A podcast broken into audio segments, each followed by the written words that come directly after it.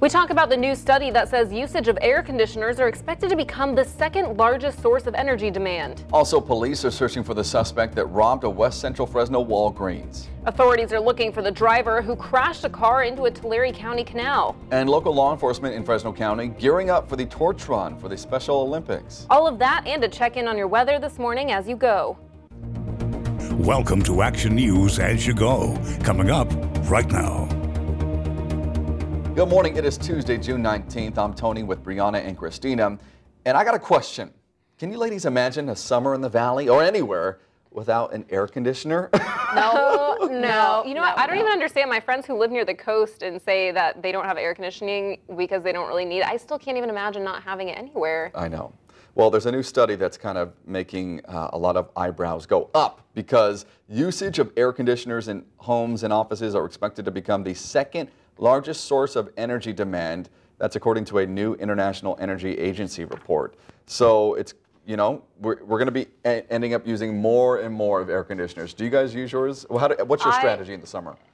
You know, I try not to use it as much um, when I, you know, obviously like in the wintertime, I don't have to use it as much. In the springtime, I try to just keep my windows open. In the summertime, I don't, I don't make it super cold in my apartment. I mean, Okay.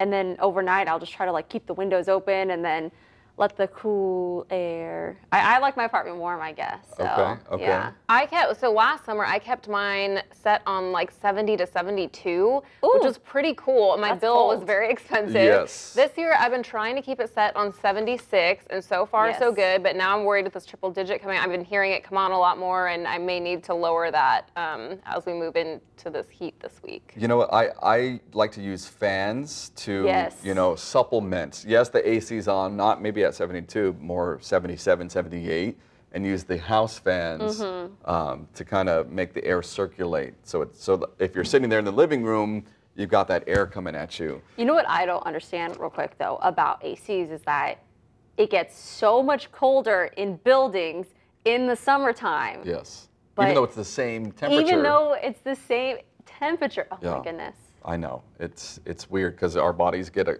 uh, you know used to the warmth outside. We walk inside to what used to be a nice 70 something, and Yeah. then nope, cold. So the demand for global energy from air conditioners air conditioners is expected to triple by the year 2050, with the global stock of AC units expected to grow as well from 1.6 billion today to 5.6 billion. That's by the year 2050. So. Um, it's getting warmer out there, and of course, the need uh, for ACs is, is increasing. And we got we have more people on this planet, so. Yes. um, uh, now, fast-growing countries that are extremely hot, like India, are expected to drive the growth in energy demand for air conditioners.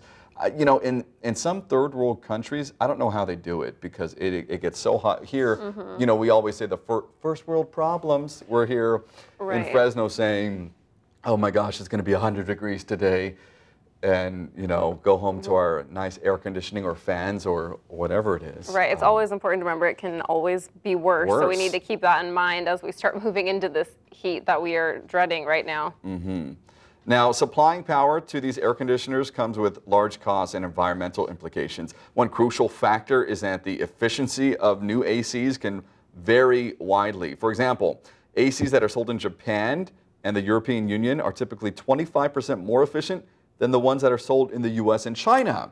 So that's an interesting thing. So we It's should like- start ordering Yes. from there. Gotta get, a, Seriously. gotta get one of those. Uh, well, I mean, look at look at the cars. You know, you buy a Japanese-made car, Mm-hmm. and uh, it's gonna be a lot more efficient than many American-made cars. Sad to say, but that's kind of the truth. You know, you get a, um, a an Asian-made car, and it's just gonna take you a lot further than Mm-hmm. and then than other brands out there. So that's kind of that's reality. All right, we're going to take a quick break, but we'll be back in just a bit with our weather and our stories of the morning. Hey, Central Valley, there's a new way to get your news. The all new ABC 30 News app, powered by you. Your interests, your neighborhood, news and weather? Yeah, it's got that too. See the news you care about and only the alerts that affect you. The ABC 30 News app. No other app does local like this. Search ABC 30 in your App Store. Well, the heat wave is nipping at our heels, and we're seeing triple digits in the forecast in, uh, in consecutive days, Christina. Yes, this could be our longest stretch of triple digit heat so far for the year. Uh, so far, we've only had, you know, a day or two here and there with that triple digit heat, but this week looks like we are warming up. Mm-hmm. So today, we're still expecting the upper 90s. Wednesdays when we have better chances for widespread uh, triple digits to hit that 100 mark or even 101.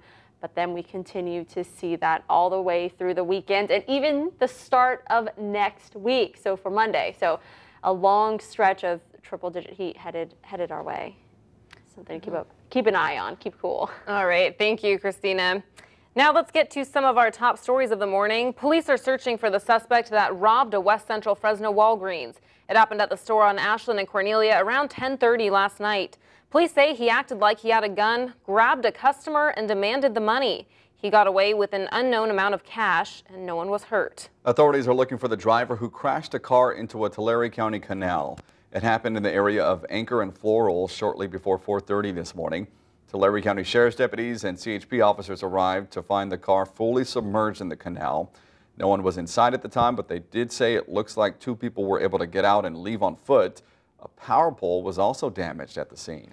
Local law enforcement in Fresno County are gearing up for the torch run for the Special Olympics around 745 this morning. Officers from across Fresno County will begin their approximately nine mile long run.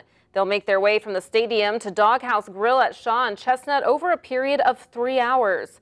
They're helping to raise awareness for the Special Olympics, which are being held June 22nd to 24th in Davis. We saw them this morning outside of uh, Chukchansi Park. A lot of people gathering. This is a big deal. They do this in cities across the country, and I love, uh, you know, who it benefits, the Special Olympics uh, locally as well. Yeah, I, I, love the Special Olympics. My uncle Timmy actually used to participate in the oh, Special oh, really? Olympics. Yes, so uh, he passed away two years ago, but he loved bowling in the Special Olympics and also uh, track and field. So anything with the Special Olympics has a has a little place in my heart. That's awesome. Okay, that's all for today. Don't forget to subscribe to this podcast if you haven't already. And for more stories, go to abc30.com.